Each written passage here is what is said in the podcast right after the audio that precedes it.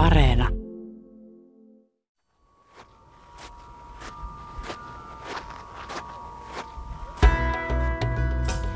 Hei, minä olen Tiina Kaveen. Tässä neliosaisessa sarjassa pohdin ihmisen tarvetta liikkua paikasta toiseen, eli kiertolaisuutta hyvässä ja pahassa. Ihminen ei ole historian valossa ollut paikallaan pysyvää lajia. Homo sapiens on levittäytynyt Afrikan alkukodistaan maapallon joka kolkkaan. Jokainen meistä on kiertolaisten sukua, jos geeneihin katsotaan. En pidä itseäni erityisen himokkaana matkustelijana, saati kunnon kulkurina, mutta koin silti kovin kirvelevänä koronakeväällä 2020 asetetut matkustusrajoitteet. Sukupolveni on tottunut toteuttamaan kaukohaaveitaan ja tekemään halpojen lentolippujen mahdollistamia impulssimatkoja.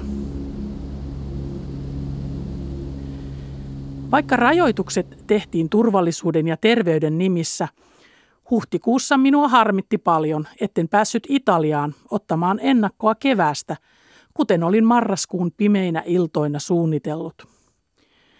Toukokuussa harmitti vielä enemmän, kun uusmaalaisia kiellettiin ylittämästä edes maakunnan rajaa. Ahdisti ja masensi. Levottomuutta täytyi purkaa muistelemalla menneitä matkoja ja suunnittelemalla tulevia, sitten joskus, jos ja kun. Tien päälle vetää uusien kokemuksien ja seikkailun himo ja omien rajojen kokeilu. Matkalla elämä on enemmän omissa käsissä. Kulkiessa on jotenkin enemmän hereillä ja elossa. Ainakin sen reissun ajan. Erikseen ovat ne harvat, jotka myyvät kaiken omaisuutensa ja päättävät liikkua auringon tai mielihalujensa mukaan ilman pysyvää kiintopistettä.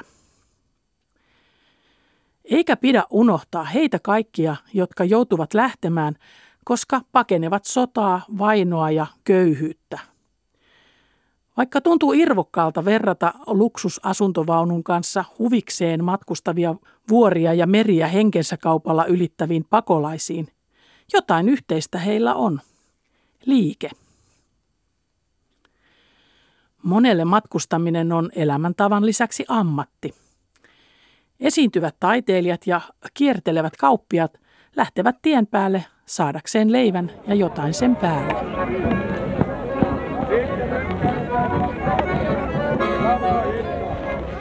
Myös 1800-luvulla eläneen Matti Pohdon leipä oli murusina maailmalla. Hänen tarinansa valottaa kulkurin elämäntapaa monelta kantilta.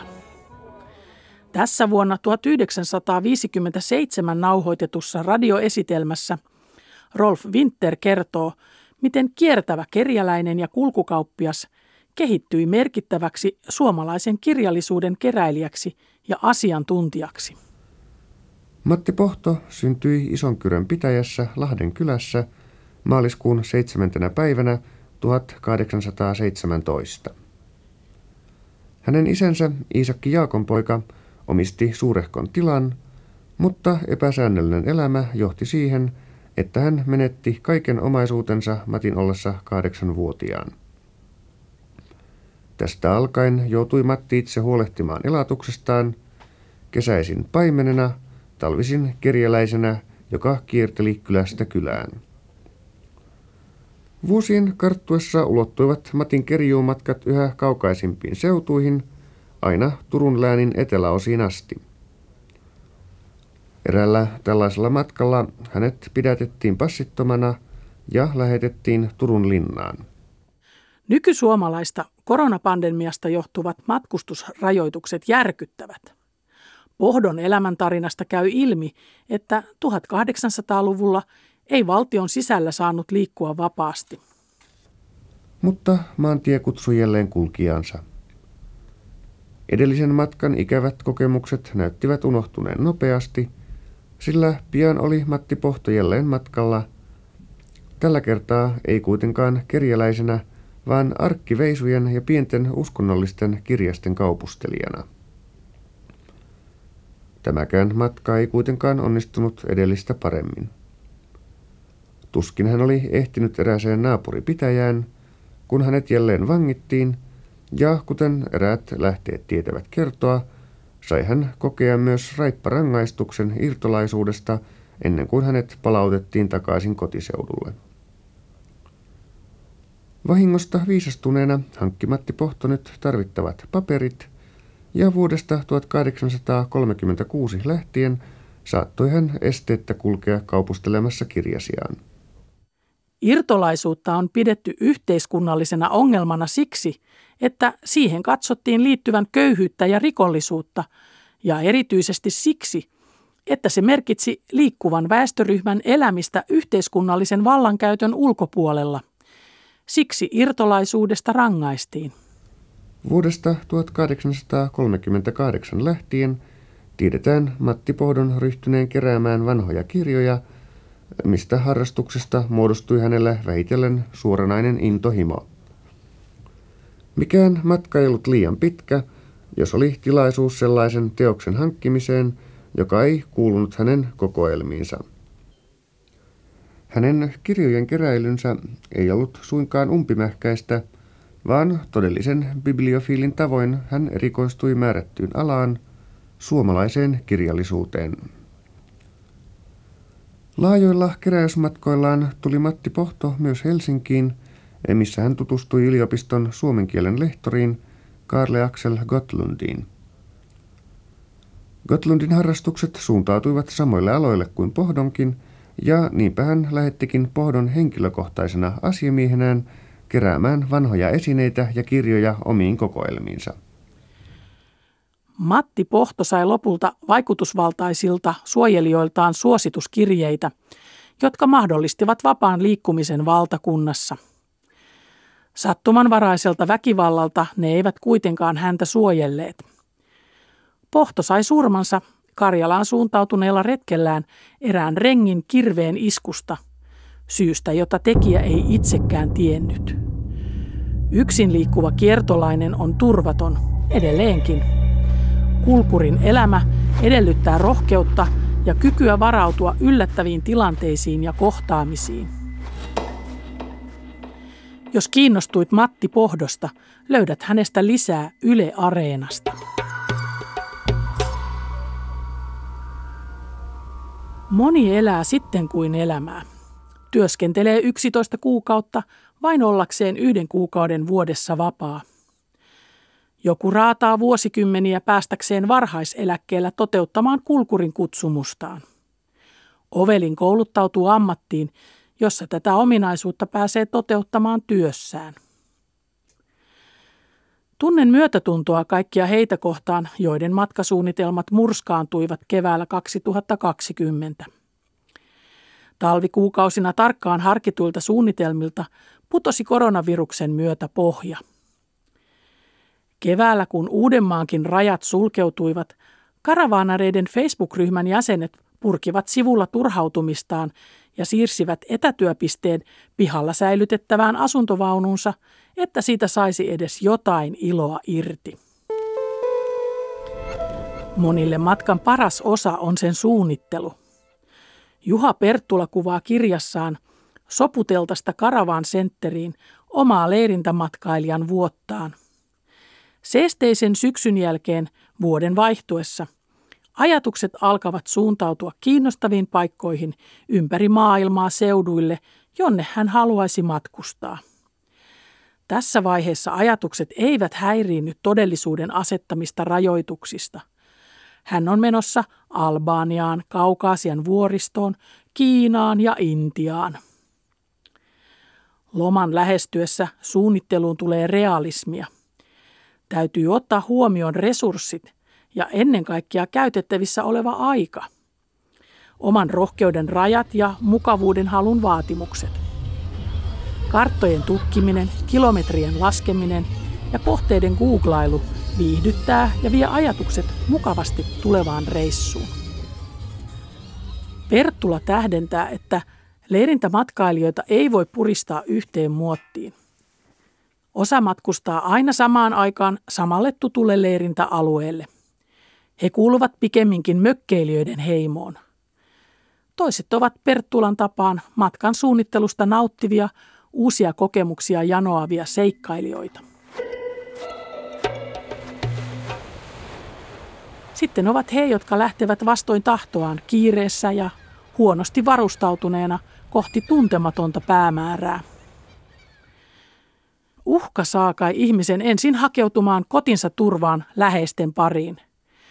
Mutta kun oma tai läheisen henki on jatkuvasti vaarassa, eikä kotonakaan ole turvallista, on pakko uskaltaa. Lähtöpäätöksen johtaa yksi uhkaus, yksi pahoinpitely tai katoaminen liikaa. Luen ennen olin pakolainen kirjasta Suomeen saapuneiden turvapaikanhakijoiden karmaisevista kokemuksista. Mitä pitäisi tapahtua, että minä jättäisin kotini ja tutun ympäristön? Sen tiedän, että en varmasti jäisi, jos joku polttaisi kotini ja uhkaisi tappaa perheeni. Miltä mahtaa tuntua, kun pelko kasvaa niin suureksi, että vaarallinen pako tuntemattomaan voittaa halun jäädä? Vainoon voi olla syynä uskonto, syntyperä, poliittinen mielipide tai vain väärä ammatti. Tarve lähteä liikkeelle voi liittyä myös siihen, että lähtöpaikka ei enää kykene tarjoamaan elinmahdollisuuksia. Työttömyys, jokin luonnon katastrofi tai poliittinen myllerrys saattaa pakottaa lähtemään. Paikalleen jääminen tarkoittaisi, että joutuisi katsomaan passiivisena, kuinka omat lapset sairastuvat ja nääntyvät nälkään. Pakolaisten vaikeasta matkasta kerron lisää sarjan kolmannessa osassa. Kun kulkuri on liikkeellä, hän joko pakenee tai ajaa takaa jotain. Taakse jää joko todellinen uhka tai vain toivottomaksi koettu todellisuus. Tai sitten syynä saattaa olla vain pelko paikalleen jämähtämisestä, kokemus elämän onttoudesta. Etenemällä yritetään saavuttaa toiveiden ja unelmien reunat, napata parhaat kokemukset, saada uusi mahdollisuus. Nykyajan nomadeiksi kutsutaan henkilöitä, jotka ovat niin sanotusti hypänneet oravan pyörästä ja etenevät jatkuvasti rakentamatta pysyvää kotia mihinkään – Sellaisia ovat esimerkiksi Päivi ja Sakari Kannisto.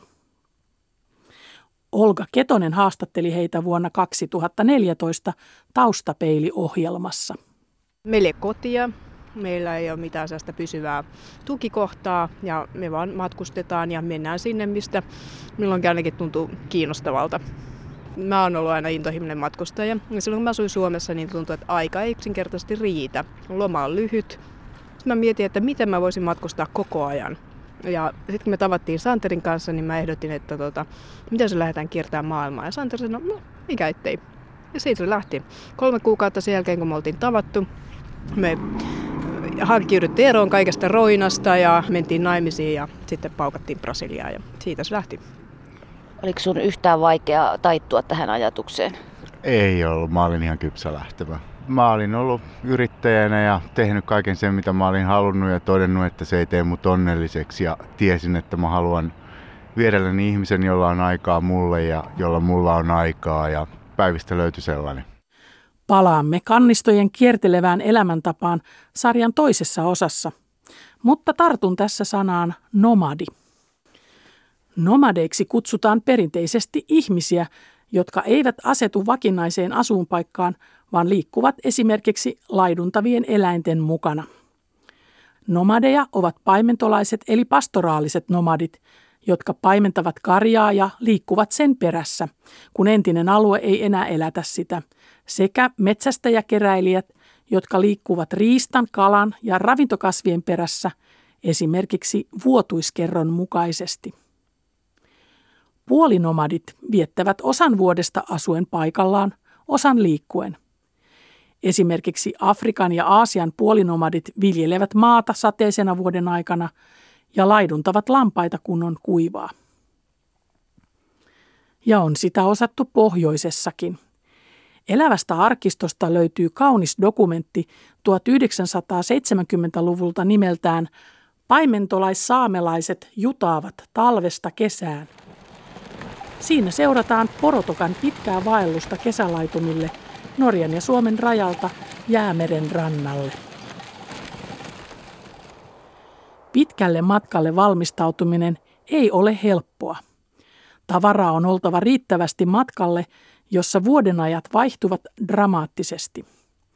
Toisaalta porojen kyytiin ei mahdu suurta määrää tavaraa, eli kaikki ylimääräinen on karsittava pois. Matkalle lähteminen on osuva vertauskuva elämän viisaudesta. Mieti, mitä oikeasti tarvitset. Karsi elämästäsi kaikki epäolennainen. Kulje kevyin kantamuksin. Tämä viisaus koskee niin perinteisiä paimentolaisia kuin kannistojen kaltaisia nykynomadejakin ja olisi hyödyksi ihan kenelle hyvänsä elämäntavasta riippumatta. Poropaimentolaisen ei ole tarvinnut nykynomadin tapaan miettiä miksi tai koska lähtee. Vuoden kierto ja ravinnon riittävyys ovat sanelleet aikataulut, tai siis sanelivat ennen. Pohjoisen poroelinkeino on muuttunut niin, että laitumelta toiselle siirtämisen sijasta porot ruokitaan lisäruualla. Tutkijoiden mukaan perinteinen jutaminen säästäisi luonnonpuistojen herkkää kasvikuntaa ja vähentäisi lisäruokinnan tarvetta. Kun ajattelen ihmisen pitkää matkaa Afrikasta maailman jokaiseen kolkkaan, mielikuvani on vähän porotukkamainen. Mielikuvissani kokonainen kyläkunta tai suurempikin joukko on vaeltamassa kohti uutta elinympäristöä.